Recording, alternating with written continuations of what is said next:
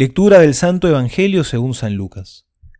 Se reunieron miles de personas, hasta el punto de atropellarse unos a otros. Y Jesús comenzó a decir, dirigiéndose primero a sus discípulos, Cuídense de la levadura de los fariseos, que es la hipocresía. No hay nada oculto que no deba ser revelado, ni nada secreto que no deba ser conocido. Por eso, todo lo que ustedes han dicho en la oscuridad será escuchado en pleno día y lo que han hablado al oído en las habitaciones más ocultas será proclamado desde lo alto de las casas. A ustedes, mis amigos, les digo, no teman a los que matan el cuerpo y después no pueden hacer nada más. Yo les indicaré a quién deben temer. Teman a aquel que después de matar tiene el poder de arrojar a la gehenna. Sí, se los repito, teman a ese. ¿No se venden acaso cinco pájaros por dos monedas? Sin embargo, Dios no olvida a ninguno de ellos. Ustedes tienen contados todos sus cabellos.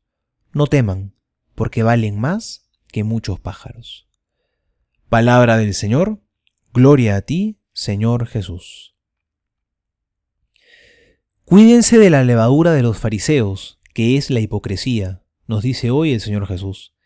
El hipócrita es el que muestra una cara hacia afuera, para que todos lo reconozcan y lo aplaudan, para sentirse mejor que los otros, pero hacia adentro vive otra cosa. Se termina poniendo el valor de sí mismo en la apariencia hacia afuera y se termina volviendo ciego. Es el vicio de la soberbia, que está en la raíz de todo pecado. Es como la levadura, basta solo un poquito de esta sustancia, pero es suficiente para fermentar y crecer una gran masa. El Señor Jesús nos quiere advertir que hay algo tan pequeño, pero que al mismo tiempo puede hacer tanto mal, la soberbia, esta que nos lleva a vivir de apariencias, a creernos buenos, incluso a sentirnos tan religiosos, tan espirituales, que uno se termina sintiendo superior, con derecho a juzgar a los demás, a los que en teoría no están tan cerca de Dios, a minusvalorarlos.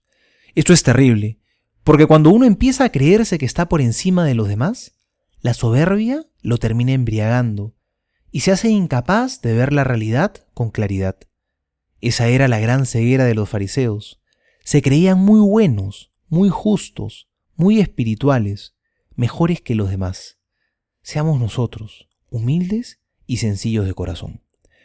Soy el Padre Juan José Paniagua y les doy mi bendición en el nombre del Padre y del Hijo y del Espíritu Santo. Amén.